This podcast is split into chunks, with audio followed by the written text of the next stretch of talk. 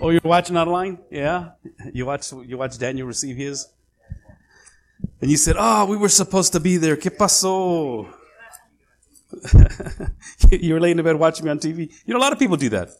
Uh, well, you know, one of these days I'm going to do the same thing. I'm going to preach from on my bed and send you guys the video. Here, you know what? Uh, this is the trend now. So, well, which no, I won't take the day off. But which is the uh, which is the trend? I think in a lot of churches they uh, they have campuses all over the place, and the pastor, you know, he kind of preaches, and they send it out to all these campuses. And I thought, wow, that's pretty cool. I think you know, so.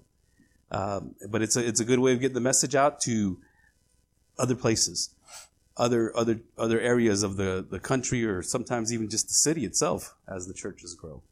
But uh, anyways, here we are on the really had a great time last night. Uh, it was a great time. People showed up. There were some people that have, have committed to being a part, and they're, they're making arrangements to be part of our church. And uh, just some great things that happened last night. It was just so awesome. Uh, kids had a lot of fun. We had over 24 kids. We had more kids than we have adults right now. No.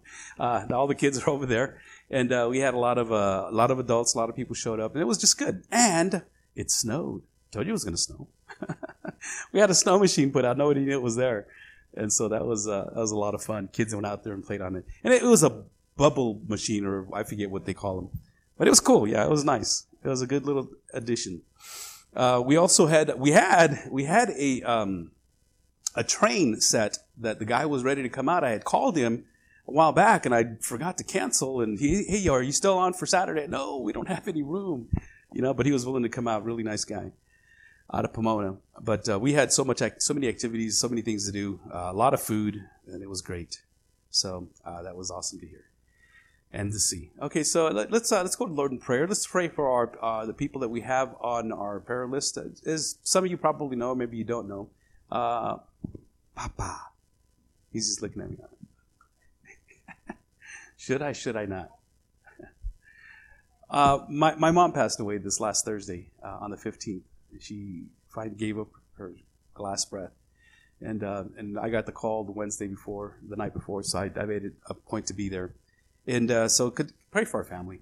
Uh, also pray for the uh, Hernandez family, uh, Lupe Hernandez, and um, you know they, we'll be having a funeral service for them here in a couple of weeks here at the at, here at uh, North Park.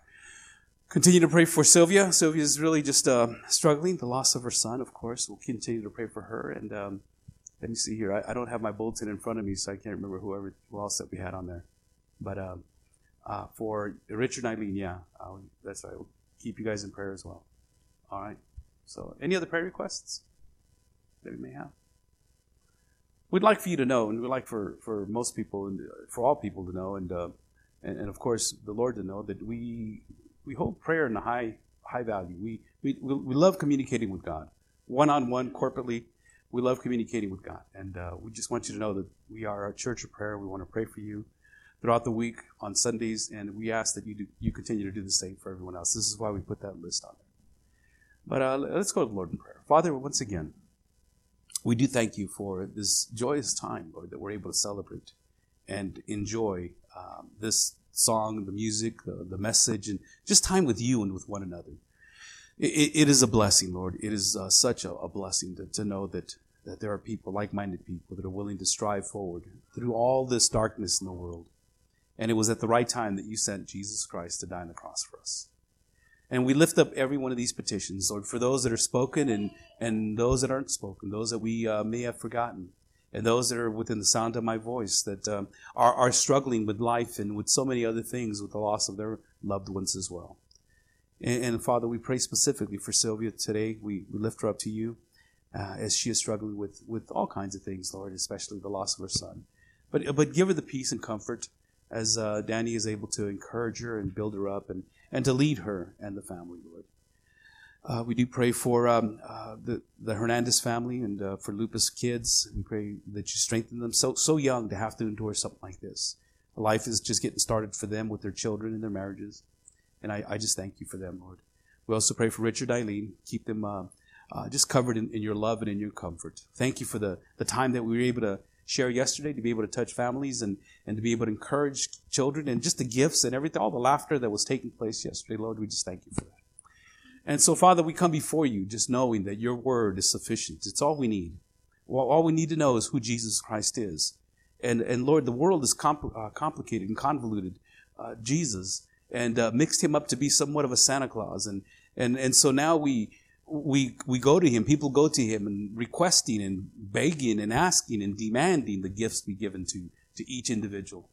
Well, Lord, we know that that is far from it. And uh, we pray, Lord, that we continue to learn uh, this doctrine of who Jesus Christ is because this is the most important teaching that we can ever uh, grasp. And so, Lord, I, I, just thank you for the ability to share that and, and compart with my, my fellow believers. And, and Lord, just lead us and uh, give us the understanding through your word as to the significance to our Christmas and our time, the first, the beginning of Christmas. So, Lord, I want to thank you as you lead us in all things, we pray. In Jesus' name. And everyone says, an amen and amen. Okay, let me ask you to turn to the book of Philippians now.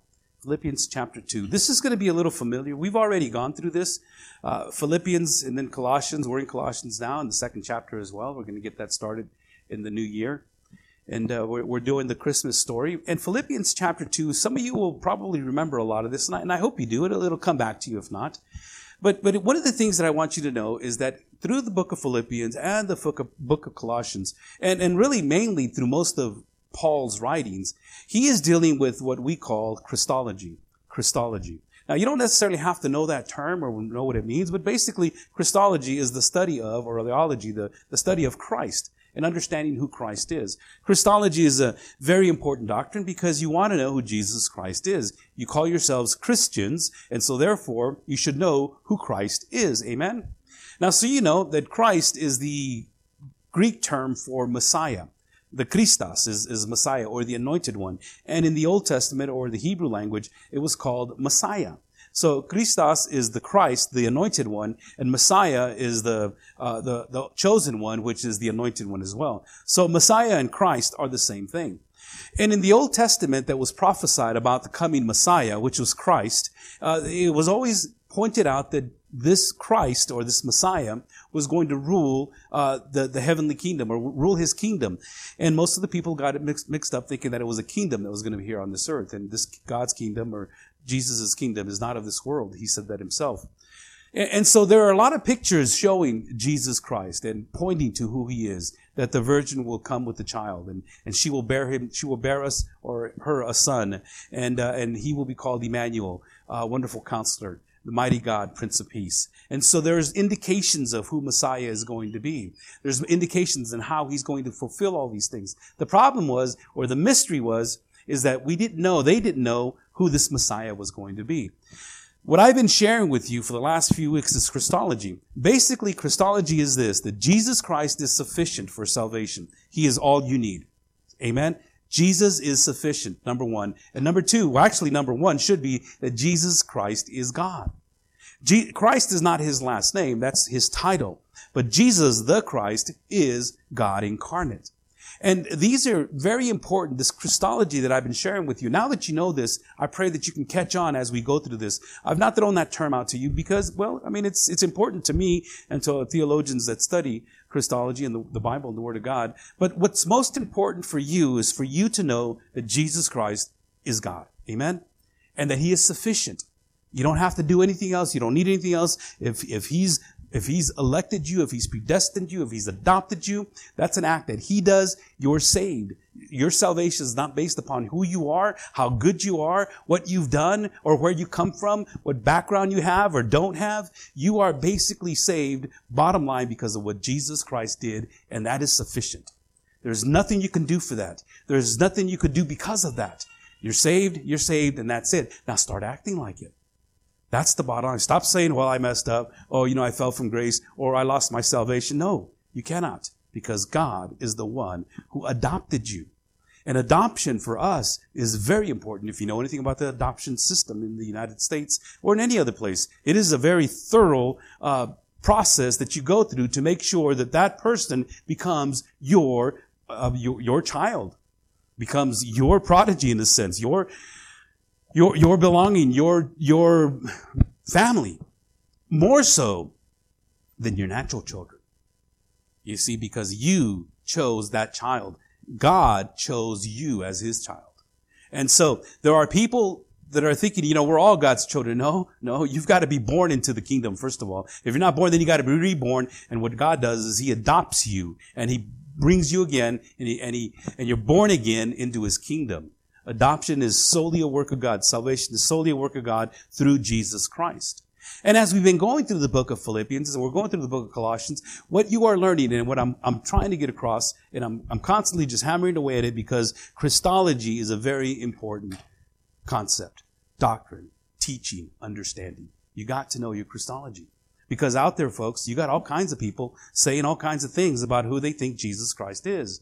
They have all kinds of ideas as to how he was born or when he was born, that he was actually born on December 25th. And, uh, and so there's so many different teachings about that. And, and the, the, the verse or the portion of scripture that just nails it, of all the scriptures in the Bible, I believe Philippians chapter 2, and as I mentioned, uh, verse 5 through 11, we've gone through this and we're going to go through it again, but now we're going to go through it with the eyes of Christ, the beginning of Christmas. And again, first of all, Christmas began in the heart of God before the foundations of the world. That's when Christmas began. Jesus Christ wasn't an afterthought. It wasn't, well, you know, now that the people messed up, I got to go down there and straighten everybody out. No, it was always in the heart of God to save his people. He commanded, he gave us, and he, he said, uh, you, if you, if you obey my commandments, I will bless you. You disobey, you're going to be cursed. He told Adam and Eve, if you eat of this fruit, you will die. And by all, by, by all rights, they should have been dead. And people try to play it off by saying, no, well, you know, they were spiritually dead. They're not physically dead. It was symbolic. No, they should have been dead. When God says, you will surely die, that's exactly what he meant. However, he extended grace.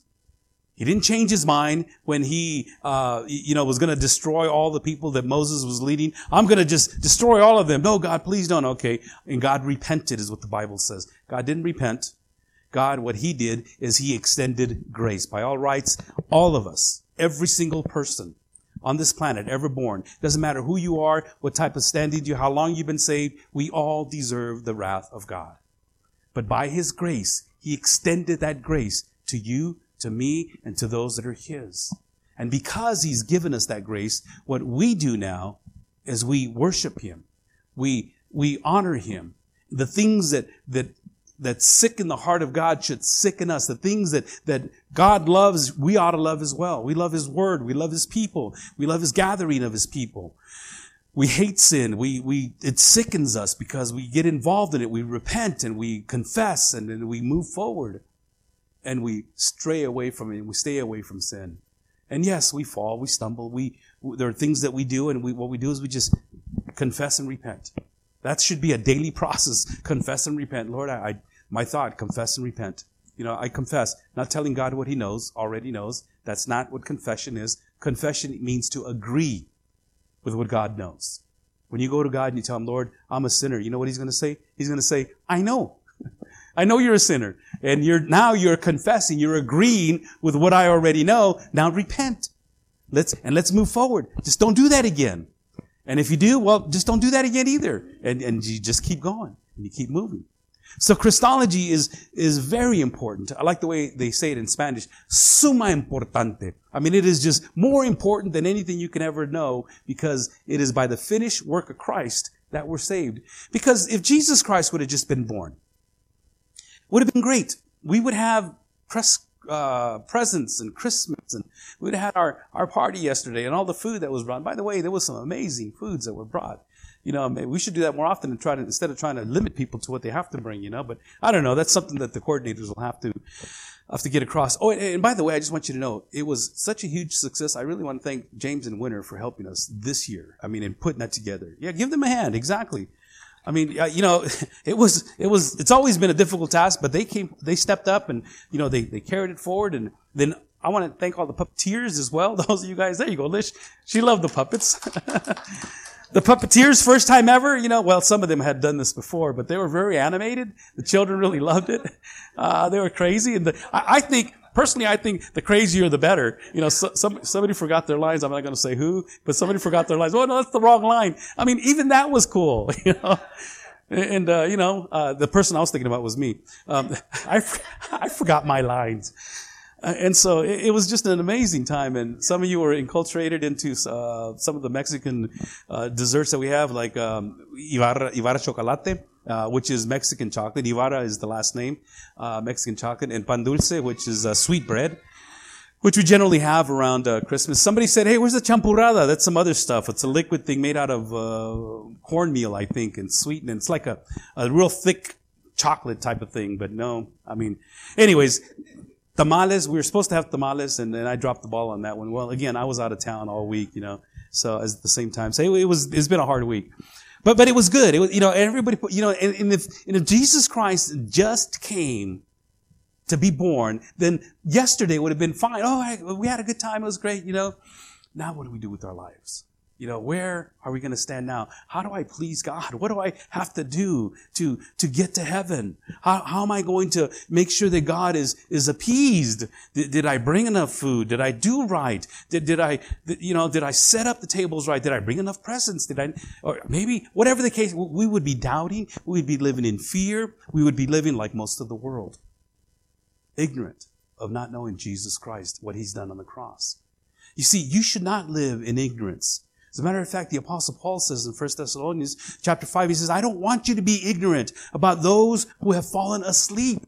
I don't want you to be uninformed. I don't want you to be uh, without any knowledge as to understand that, yes, your loved one has died. Yes, but you're going to see them again. It's going to happen again. And so Paul is, is constantly preaching to us the, the finished work of Christ because if all Jesus Christ came to do was to be born, then yesterday would have been the pinnacle of it for us as a church. And then whatever we do on the next Sunday, the 25th, would be okay, that's it until next year. But you see, God has purpose and plan in everything that he does. And so we have to understand that the finished work of Christ is the most important thing that we need to know. So we go to we go to Philippians chapter two, and and we let me read verses five and on because um, what Paul is what Paul is trying to get across. First of all, you know, I almost have to read the whole chapter, but I'm going to start in verse uh, the whole book. Nah, just in verse one of chapter two. So, so it says here in verse one, and I'm reading out of the English Standard Version. It says, So, if there is any encouragement in Christ, any comfort from love, any participation in the Spirit, any affliction and sympathy, complete my joy, Paul says, by being of the same mind, having the same love, being in full accord and of one mind. Do not, do nothing from selfish ambition or conceit, but in humility count others more significant than yourselves. Let each of you look not only to his own interests, but also to the interests of others. And you see, if we had Christ being born, then this is all we can do. You know, this is, this is, well, you know, I, I gotta act right, I gotta do right. But then Paul comes out to say this and he, and he starts this Christological statement that he, that is, is just amazing and how he put this together. He says, have this mind among yourselves, which is in you, or which is yours in Christ Jesus, who, though he was in the form of God, did not count equality with God a thing to be grasped, but emptied himself by taking the form of a servant being born in the likeness of men. Being found in human form, he humbled himself by becoming obedient to the point of death, even death on a cross. Therefore, God has highly exalted him and bestowed on him the name that is above every name, so that at the name of Jesus, every knee should bow in heaven and on earth and under the earth, and every tongue confess that Jesus Christ is Lord to the glory of God the Father. Father in heaven, thank you once again for this amazing passage that theologians have just gone through and preached through and have studied and understood that this is the pinnacle of all the, the, the writings of what Paul was trying to get across as far as Christology is concerned.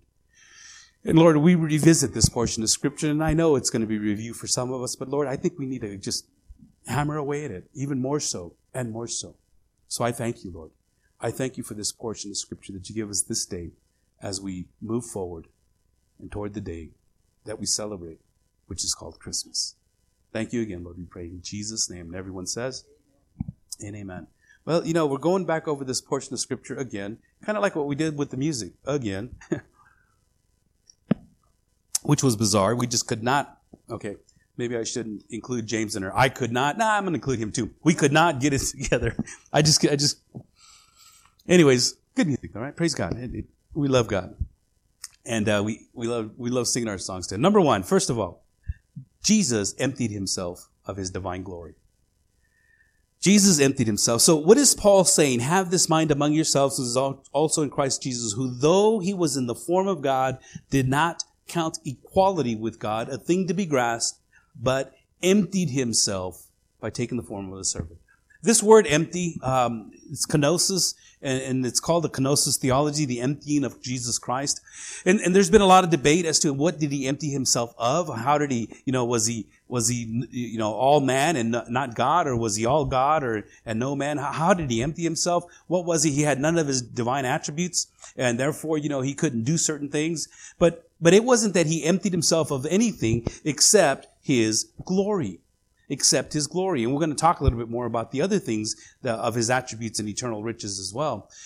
But when Paul says, have this same mind, the mind, this mind among yourselves, which is yours, what Paul is referring to first and foremost to us, that we too ought to empty ourselves of ourselves. We, sometimes we're so full of ourselves that we think that my uh, opinion is the best and the only one. We think that we should be honored and we should be lifted up. We think that we should be the ones that should be focused upon when our focus should be on Christ. Your focus should be on Christ at all times. Paul is talking to these people in Philippi. Philippi, as you remember, was a Roman providence. It was a lot of the retired soldiers from Rome had settled there, and so it was very, very Greek, uh, the Grecian ar- architect, literature, uh, logic, everything. I mean, education. It, it was just this higher learning type of a, of a people.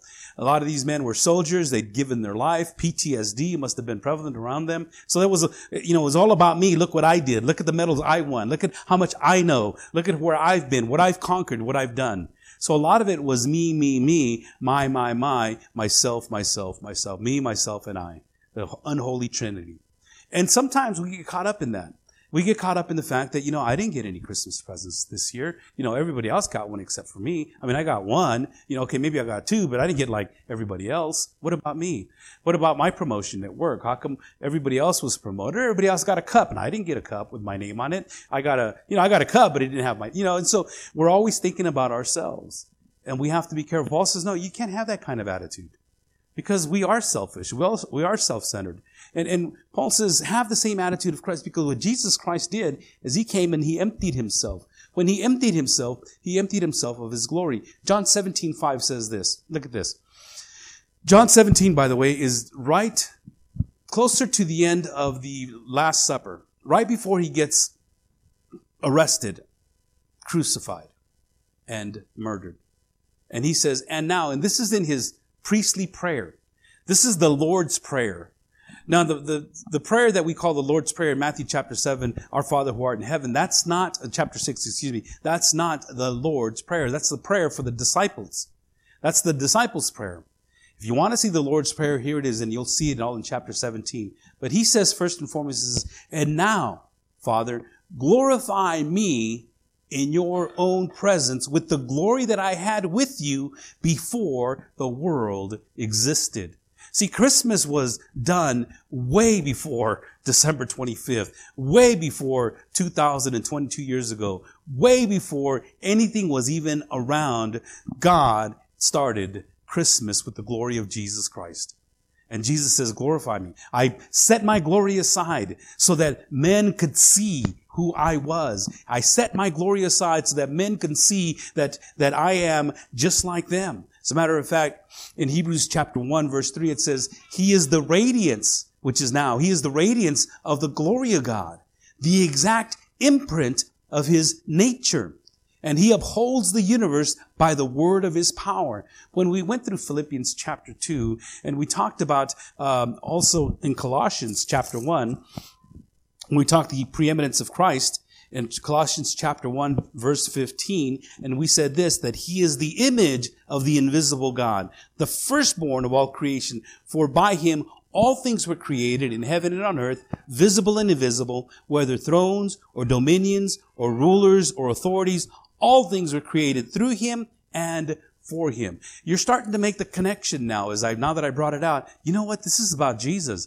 And beloved, what we do, and, and, and I'm, I'm guilty of this also, I always make the Bible about me. What can I get out of it? What is he saying to me? What do I need to do? What do I, how can I get blessed? The Word of God is about Jesus Christ. That's it.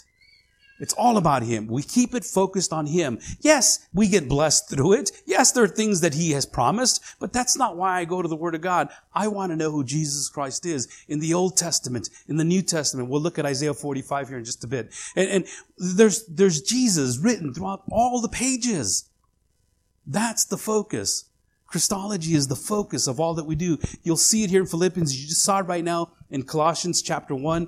And, and, and we're looking at this in Hebrews chapter 1. He says, He is the radiance of the glory of God and the exact imprint of His nature. And He upholds the universe by the word of His powers. Talking about Jesus Christ.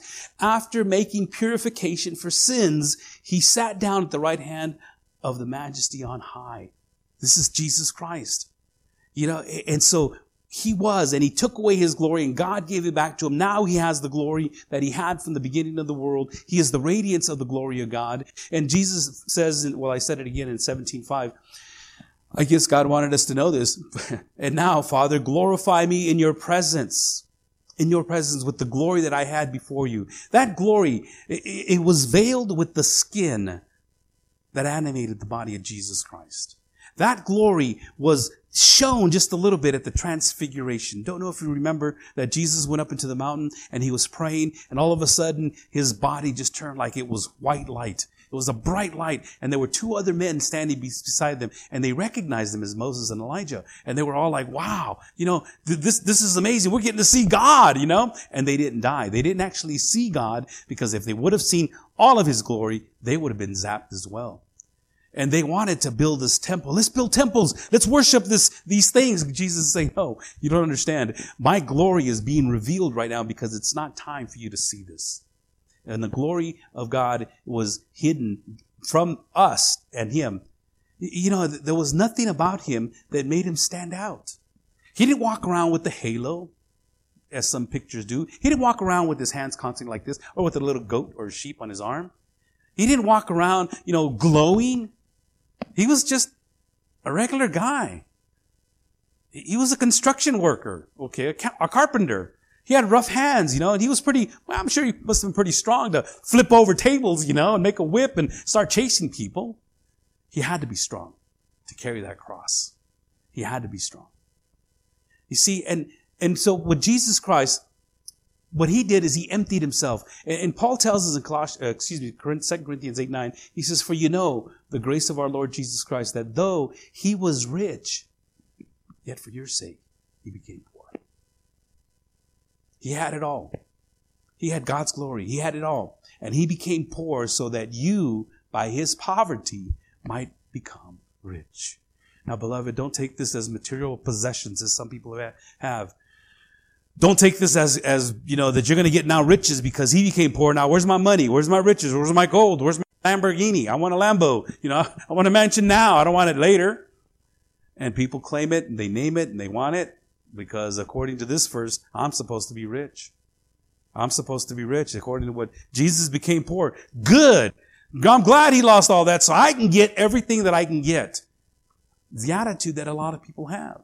But see, the riches that he's talking about is eternal life. You're not going to take anything with you, beloved. Nothing. This is all we have. And everything gets left behind. None of us are able to take anything. He emptied himself of his deity, of, excuse me, of his divine glory. Number two, he emptied himself of his divine authority. He still had authority, but that divine authority that comes solely from God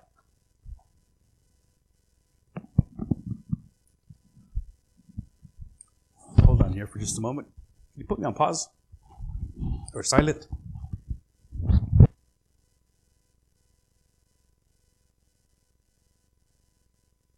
I'm back. I had positioned that in the wrong spot. So I was, I was hearing the crackles. But he emptied himself of his divine authority.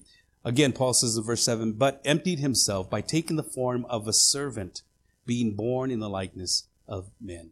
You see, here's Jesus Christ elevated, high and lifted up, receiving praise from all the redeemed in history, from all the angels and all the authorities and all the principalities, receiving this glory and this praise that from, from everything and everyone and all authority. Then he steps down into humanity, into this world. He comes in the form of a babe.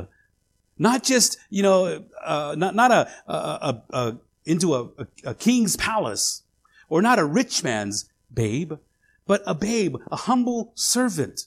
Mary and Joseph. They weren't well off. I mean, they had money, but they didn't have a whole lot. They had things. Joseph was a carpenter and he made his living by making materials, making tables and chairs for those that were well to do. And so he was able to use his trade to provide for his family. But, but Jesus Christ didn't come born into a palace or into a rich man's home. He came in a very lonely state. You know, Joseph had enough to travel, but not enough to make a reservation at a inn, at a hotel. He had enough to get there, but once there, he couldn't buy his way into a place where his wife would deliver their newborn baby. And he did the best he could. And the best he could was the best that God had for us. See, Jesus Christ, he lowered himself and he came down to our level, the level that you and I have. And he made himself, the Bible says here that he emptied himself by taking on the form of a servant, of a bondservant, of a slave. He, he took on the, the form of a bondservant. As a matter of fact, when the disciples were arguing who's going to be the greatest. I'm going to be the greatest. No, I'm going to be the greatest. I've done more for Jesus Christ than you have. You know, he likes me more. You know, he trusts me more. I'm able to, you know, he's always taking me with him. Every time he goes in for prayer, it's just me, Peter, and James. You know, it's just, it's just us, John, Peter, and James. Always the three. These, and so they're arguing, no, no, but I've done, and, and when Jesus interrupts them, he says to them in Luke 22, he says, for who is the greater? One who reclines at table or one who serves? Is it not the one who reclines at table? He's the greater one. But I among you, uh, but I am among you as the one who serves. Jesus Christ is telling them, you know, I'm, I'm serving you guys. As a matter of fact, he says, let me, let me show you guys something. He takes the towel, wraps it around his waist, and he gets the bowl of water. If you've been to our Seder, you'll know that there is a ceremonial washing of hands that takes place prior to the uh, Passover meal being distributed. And there's this, there, there's a choreograph of events that take place with the foods and the herbs and, and the salt water and all these various parts of the Seder. And during Passover, they go through this and they explain this is what happened, and this is why we call it the Passover lamb, because the angel of death came and killed the firstborn of all, except for us that had the blood on the, the on the doorposts, and the angel of death passed over us, and and so they would teach this to their children every year, every year every year. And every year they would have this bowl, and we, we put a bowl out on our table. And uh, no, I, I don't wash feet. Uh, I've seen some of your feet, and I'm not going to wash feet. Uh, you know, but uh, I don't know. Maybe sometime I guess we're to have to. But uh, anyways, he takes the bowl, uh, and and we what we do ceremonially, what we do is we take the bowl and we wash our hands. And they didn't have soap and water, and they weren't too worried about bacteria back then as we are. they weren't so crazy about that. But but what they did is they would dip their hands in the water and let it flow down their down their wrists like this, and then they would just shake the water off, and then they would dry it with a towel, and they would pass the, the bowl around. Jesus took that bowl, and what he did is he put a towel around his waist, and he went around each one and started to wash their feet. See, because every Jewish home had a servant that would wash your feet when you came in from the dusty road. He was like a doormat, literally. You know, like when you walk into somebody's house and they have a doormat out, or maybe you have a doormat at your house. Maybe you have your people take off their shoes you know, there's a, there's a ritual for some people. But the point is, is that you don't walk into a person's house unless you, you know, make sure that your feet aren't, you know, especially you walk in there and say, man, that carpet's white. You know, I don't know if I want to walk in there. You know, you start looking around, but you wipe your feet, you dust your feet as best you can out of respect. And for your benefit and the host's benefit, they generally have a floor mat, a doormat. And when you walk in, you, you, know, it would be nothing. Sometimes you recognize it because it's a beautiful picture, or sometimes it's just the doormat. And that's the way these people walked in, and there was a slave right there, and he would just, you know, wash that foot, wash that foot, thank you, you know, not even tip and just walk right in. Well, during this time, the supper, remember, Jesus had asked his disciples, go and find us this place that we're going to have. Just ask, you know, just go over there and talk to this man and let him know that we've already set it up. There's a place already set up. So it wasn't even their home. They all walked in there and Jesus walks around. There nobody had washed their feet. He took the bowl and washed their feet. He says, look, I didn't come to be served, he says. I came to serve you. And I've showed you an example of how service should be. I don't know if you remember here a few weeks ago, we talked about minister. A minister is uh, the word that Paul uses in Greek is diakonos, which is deacon, a table waiter. That is what a pastor does. A pastor serves you. He works for you. He's, he, he, he should honor you and, and help you. Don't ever, ever feel like you have to, you can't call me in the middle of the night or bother me. That's my responsibility. I am here to serve you. You're not here to serve me. I get phone calls all the time. And, you know, sometimes I'm, I'm confused, like, what? What, what day is it? You know, what do you want? Sometimes I, I recognize it. There was one night, you know, just not too long ago, I was, I was, I, I couldn't go to sleep. And, you know, I've been dealing with things with my mom, and I stood up. And all of a sudden, my phone rings. Pastor, my mom's getting ready to die. She has less than 24 hours. Can you pray for her? I'm on my way. Three hours later, she passed away. That was Lupe. But I've done that over and over again. Uh, you know, my mom's in a hospital, my dad's in a hospital. I'm here to serve you. You know, in, in whatever way. That's what a that's what a deacon is. That's the example that Jesus Christ left us. The moment you start seeing me just sitting on my chair, hey, you guys do this, you guys do that, you know, okay, then you got to start wondering what kind of service are you doing? You know, if well, if the yesterday was an indication of where we want to be as far as our celebration and our people and everybody else that's coming, that's where we're going. And so as a pastor, I need to make more ministers, deacons, and help you to do the same thing. As I serve you, you serve the congregation. And as the congregation grows, you start bringing other people along and you serve them as they serve the congregation. Do you see how that works? But it's never, you know, hierarchy from the top down. We didn't come here to be served. We are here to serve and to give our life as a ransom for many is what Jesus Christ said to come to do. Uh, in Mark 10, 45, oh, there it is. I knew I had it. For even the Son of Man came not to be served, but to serve and to give his life as a ransom for many. Number three, he emptied himself of his divine attributes. He emptied himself of his divine attributes.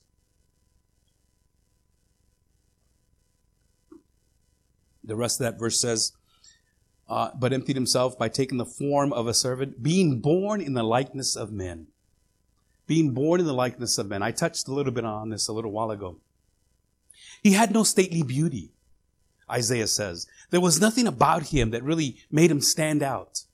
He was just a regular Jew. He was. If he was a regular Jew, he must have been dark complected, uh, you know, not blue eyed. I don't know. Maybe, I don't know if he had blue eyes or not.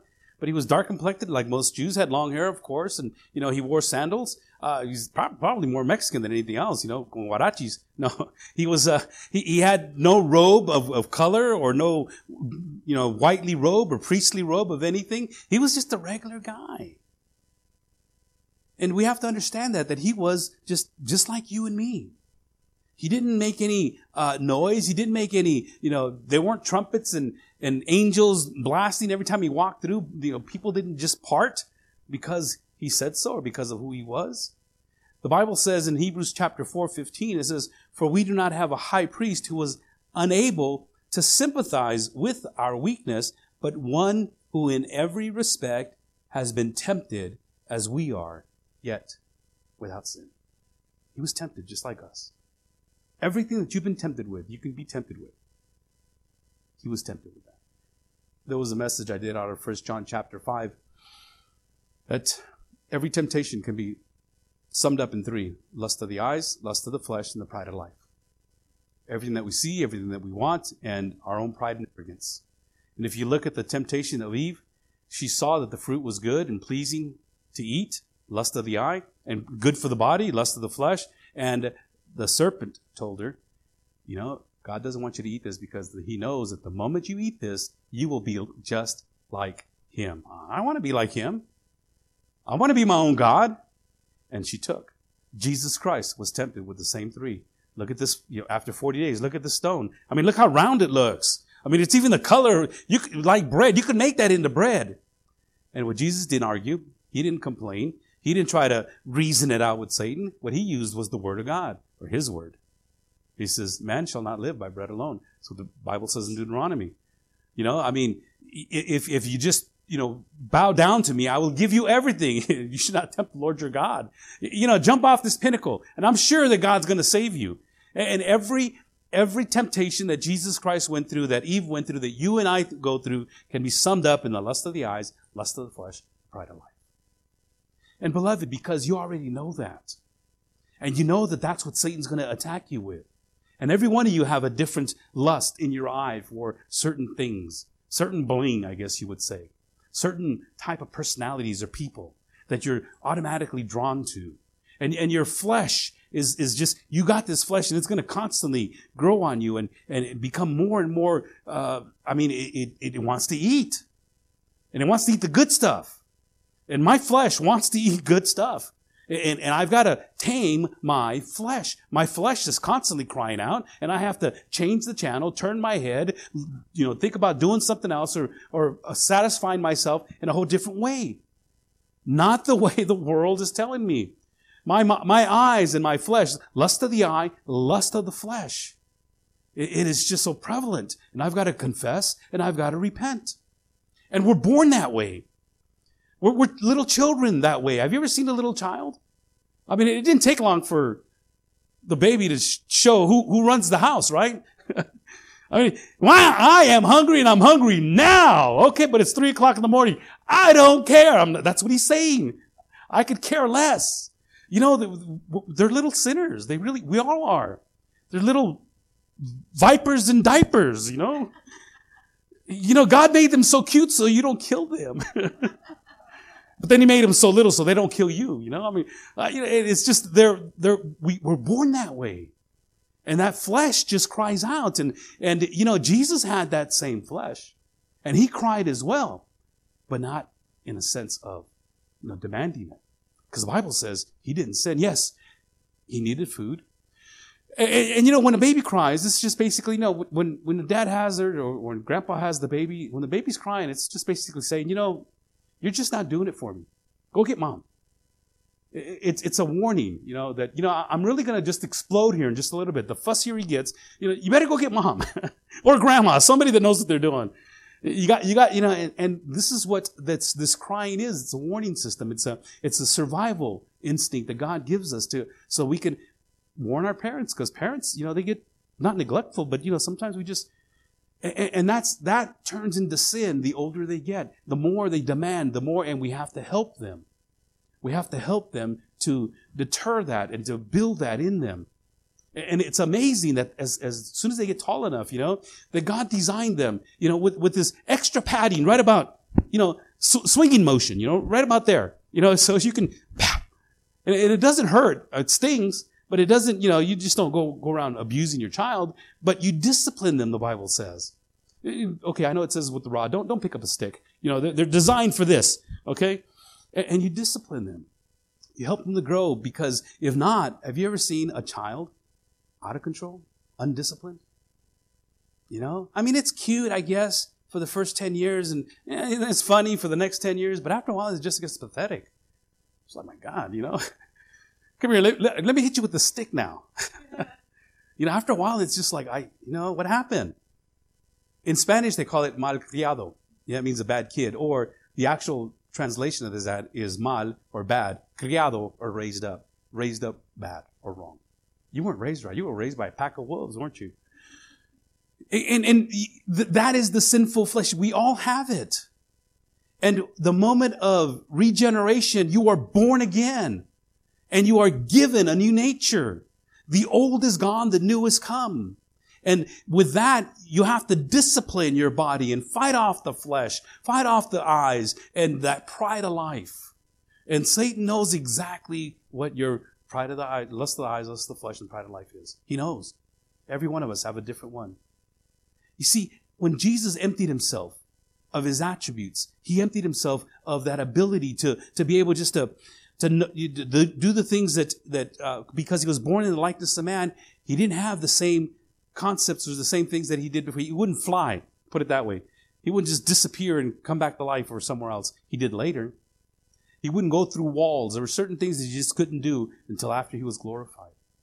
And his attributes, so that he can become fully man. And people can see who he was. Isaiah 53 tells us perfectly. As I said earlier, he was despised and rejected by men, a man of sorrows and acquainted with grief, and as one from whom men hide their faces. He was despised and he was esteemed, and we esteemed him not. He was despised. He was rejected. He was hated. He was not, people didn't like him.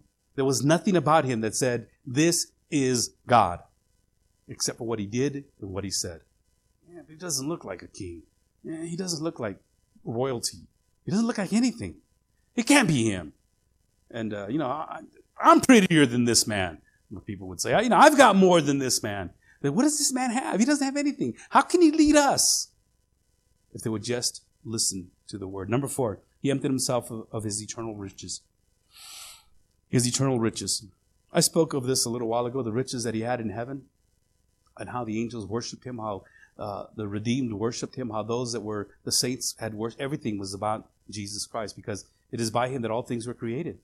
Everything is his. The planets, the stars, the trees, everything worships Jesus Christ. Everything does. The trees even raise their, their branches. They go up like this. They, they, they praise Jesus Christ. The birds, they sing their songs to Jesus Christ. The, the, the world revolves and rotates and moves just the way Jesus Christ said. Everything, everything obeys Jesus Christ except for one.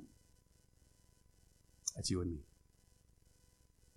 And he emptied himself of all those riches. And when he came onto this planet, as a man, as a servant, as a, as he gave himself, he emptied himself, he became poor to the point of death. And having to endure all of that, put away everything that he had for all eternity, and for 33 years, endure what this planet just unleashed on him. How it all just came down upon who he was his eternal riches. And you know, for him, it was just a short time. He'd say, I'd do it again. I'd do it again. Number five. Oh, well, let me, let me, 2 Corinthians 8, 9. I, I think we talked about this already. For you, for you know the grace of our Lord Jesus Christ, that though he was rich, yet for your sake he became poor, so that you, by his poverty, might become rich. And then number five, God exalted him to the highest, to his divine standing. And, and this is beautiful. I mean, this, this is, this is a portion of scripture that I think that you should memorize the whole thing. I mean, if you can. So therefore, you remember that word therefore. You got to look at it. And why was that their word therefore? Because what Paul just said, that he emptied himself of his divine glory, authority, of attributes, eternal riches. And therefore, because he was able to endure and go through all that, therefore, God highly exalted him and bestowed on him the name that is above every name. So that at the name of Jesus, every knee should bow in heaven and on earth and under the earth, and every tongue confess that Jesus Christ is Lord to the glory of God the Father. Christmas is about recognizing that Jesus Christ is Lord. Christmas, every knee shall bow. You know, the wise men came from the Orient. They were told possibly by Daniel. Daniel was considered to be a magi or a, a wise man because he was a very intelligent young man. And Nebuchadnezzar really loved this guy. He says, you know, you've got a lot of wisdom for being young. And so he was put in charge of the Magi of, of uh, Babylonia. And as he was placed in charge of the Magi, he had the word of God and he instructed these people on on how this king was to come. And, and so it is, it is assumed, and you know, we we can assume that, it is assumed that possibly in the time of the captivity, when the Jews were taken to Babylonia under the leadership of Nebuchadnezzar, that Daniel was able to instruct a lot of these wise men that they had written for years and years and years, for 500 years, they're reading this stuff, then all of a sudden they're saying, hey, look, there's that, that sign that we learned about. but What was that Jew's name? Daniel. Oh yeah, Daniel's writings. Look, there it goes. That, that's, let's go see. And they mounted up, and uh, how many wise men were there, by the way? Anybody know? Okay, don't, don't say three. don't say three. because we don't know. All we know is they brought frankincense, gold, and myrrh. You know, it just says wise men came from these. Were they riding a donkey or a camel? Okay, now I'm getting a little more complicated. Camels, no, we don't know. All we know is that these wise men brought three gifts. You have that right. And it could have been more. And, and, you know, three guys, you know, especially with this kind of loot on them, they're not going to be traveling alone. I'm sure they had an entourage. And they came to worship. They, they took their time to get to the point of where this celestial beacon was leading them. And, and they, they traveled the distance from way out in the Orient over to where Jerusalem was, Bethlehem. And, and everybody knew this, this whole thing about Jesus coming in, in the flesh or God showing in the flesh. Everyone knew about this time because they showed up and they come to Herod. Well, Herod, you're, you're one of the kings here, right? Yeah. They didn't know anything about Herod. Yeah. Okay. Well, you know, we come to worship the king of the Jews. Well, I'm the king of the Jews. He thought, well, what are you talking about? Hold on. Let me get, he brought, he brought his wise men and the wise men came out. Oh yeah. Yeah. He's supposed to be born under the star. I guess. Yeah, that's right. It's supposed to be right. But where? In Bethlehem's. That's what the Bible says. The Old Testament said that the, the virgin will have a child and he will be born in Bethlehem. And he will, he would come out of Egypt and he would be born, he would be out of Nazareth as well. Now you think about this. Think about this clearly. Born in Bethlehem, come out of Egypt, Nazareth. Three different totally places, total, totally different places. The guys are probably scratching their head and says, is it three guys? How is one person going to come out of three places? How, how is this going to happen? And so they just kind of like, yeah, I don't know. It says here Bethlehem, but he's supposed to come out of Egypt. And, and, and then again, it says that he's out of Nazareth. I don't know how that works. And it was a mystery. They did not know how that worked. I'll share with you in just a little bit. Anyways, so the wise men are told it's in Bethlehem. So they go and they find where the child is. And they worship him. Oh, as a matter of fact, Herod said, yeah, you know what? I, I want to worship him too. I want to worship this Christ that is born on this day, the King of the Jews. So make sure you come back and tell me where he is. Herod was a bloodthirsty king. He slaughtered his wife and his children because he was afraid that his wife was going to bear another son and bring in another king. He killed his best friend. He was just, he was a wicked, evil king. He was the, he was the king that when he found out that the wise men didn't come back to tell them where Jesus Christ, where the the Christ was born, that he went out and he ordered that all the children two year on down to be slaughtered. And it was a, it was, it was crying and wailing, you know, yeah, that's how evil he was. And, and you see, here's, here's the point I'm trying to make. God exalted him to the highest standing, the highest place. And so we celebrate Christmas because we know who Jesus Christ is. We don't celebrate it, and I pray that you don't celebrate it like the world because the world wants to worship Jesus but they want to do it in their way. They want to do it like they want to do it. Commercialized gifts, presents, everything else. Everything but Christ. But they still call it Christ Mass. And the world, like King Herod, they want the benefit of Christ, but they don't want anything to do with Christ. The world knows, like the priests, about Christ but they don't want to have to submit to Christ. The wise men, the magi that came from the Orient, they came like you, I, I pray, to worship the Christ. You see, there is a there is a stark difference as to how we look at Christmas and how we should look at Christmas and the world looks at Christmas. Christmas is about Jesus. Always has been. Everything is about Him. Christology is your tool, your friend. You need to know your Christology. Jesus Christ is God, and He is sufficient. And throughout the rest of the, and now that you know this, you're going to be catching glimpses of that as we go through this. Because God raised him, has highly exalted him, way highly exalted him, way up there, and bestowed on him the name that is above every name. So that the name of Jesus, Jesus is Emmanuel, God with us, every knee should bow God is not saying just the Christians, just those that believe. Every knee shall bow. When God says that every knee shall bow, every knee will bow. In heaven and on earth and under the earth. Now look at that. Everywhere. What is under the earth? It's, it's a symbolization of the demonic influences, which we call hell, and which is, you know, not even earthly. It's under the earth. But we, what's in heaven? Well, the things that we consider to be celestial and, and heavenly, like the heavenly bodies and like the angels. And everything in heaven and everyone on earth and everything under the earth. They're going to bow. And they're going to recognize that He is Lord. They're going to recognize that He is the Christ. They're not going to worship Him like the Magi, but they'll know Him like Herod. And they're going to confess. They're to, you know, not to say, oh, yeah, okay, uh, let me tell you, God, let me tell you something that, uh, why I didn't. No, no. They're to say, I agree with you. Yes, He is the Lord. He is Christ the Lord. They're to confess that. They're to know that. Paul says this in Romans 14.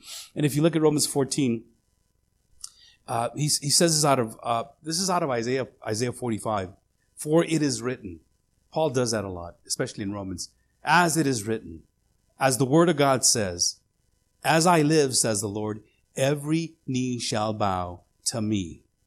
Every tongue shall confess. Every knee, meaning that every person, every tongue, meaning every nationality, every race, every language, shall confess or give praise to God. So then each of us will give an account of himself to God. It's going to happen. It's going to take place. And I pray that you, uh, as, as believers, regenerated, give God the glory through Jesus Christ as he deserves it. And do not wait until that time.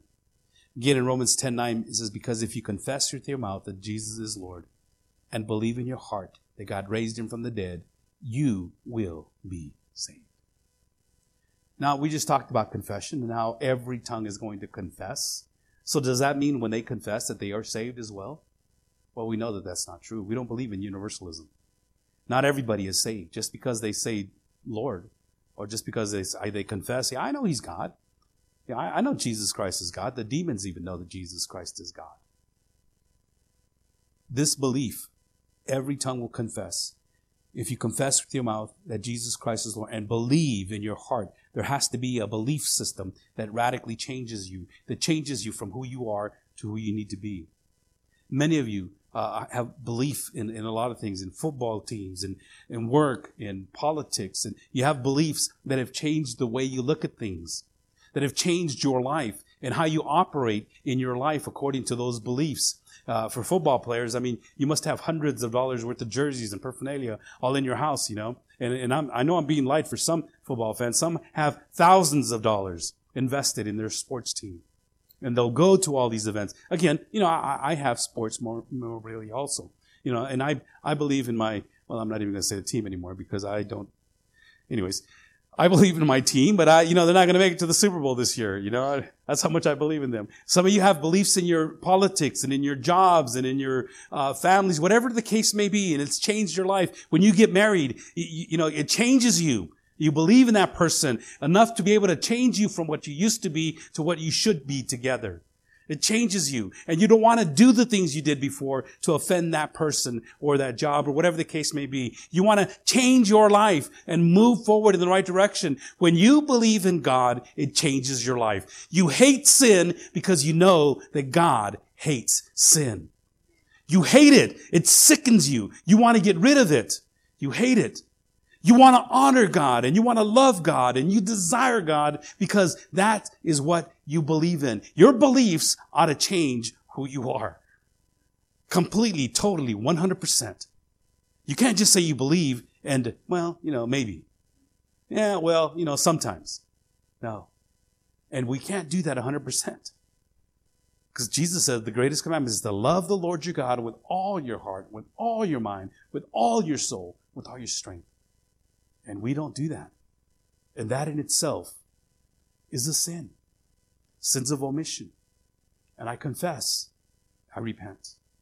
Lord, I, am not able to do so. Not that I'm thinking of bad things. Sometimes I'm thinking about my grandkids or my wife. You know, recently I've been so consumed with the passing of my mom. And so, you know, again, I mean, we get consumed in our thought process by things that aren't necessarily bad, but they're not all about Jesus Christ. And so we sin, we confess, and we repent, and we move forward. But that's our desire. Our desire is to want to do that when you believe. When people tell you, well, I believe, really. I mean, you can evaluate it. You can, you can try to, you know, pinpoint them if you want, if you're experienced enough in the Word of God to show them. But, you know, it doesn't really take that much experience. What does your life say? Show me your cell phone. Let me see your pictures. I'll tell you what's really, what you really believe in. Let me see your Facebook page. You know, what, what are you, what are you posting? You know, let, let, me, let me see your bank account. Let me see where you're investing all your money's at. You, you know, the, your beliefs are going to change your life. It's going to change who you are. This is the beginning of Christmas. When Jesus Christ invaded this planet, humbled himself, brought himself down into this planet, into the servant, into a man, human, servant to the point of death. That's why God glorified. Let me ask you to stand.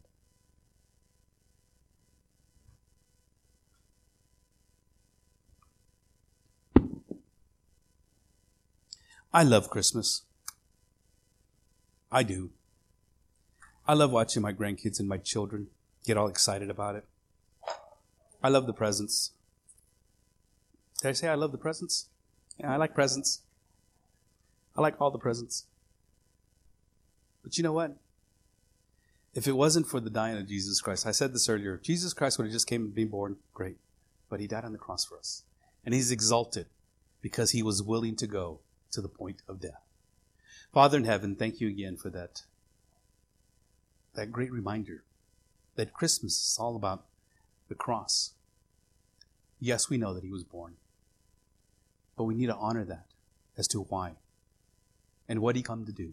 He's come here, Lord, to provide salvation for his people. And I pray that each one of us can grasp that and, and understand that. Now that we know the, a little bit more about who Jesus is, help us to emulate him and to walk according to his lifestyle. What will honor him. Lord, I thank you for this moment, this time that you give us to be able to share your word and uh, the fellowship that takes place afterward. I pray you just continue to be with us. Lead us in all things, Father, we pray. In Jesus' name. And everyone says, Amen and amen. All right, see you guys next Sunday. Christmas Day.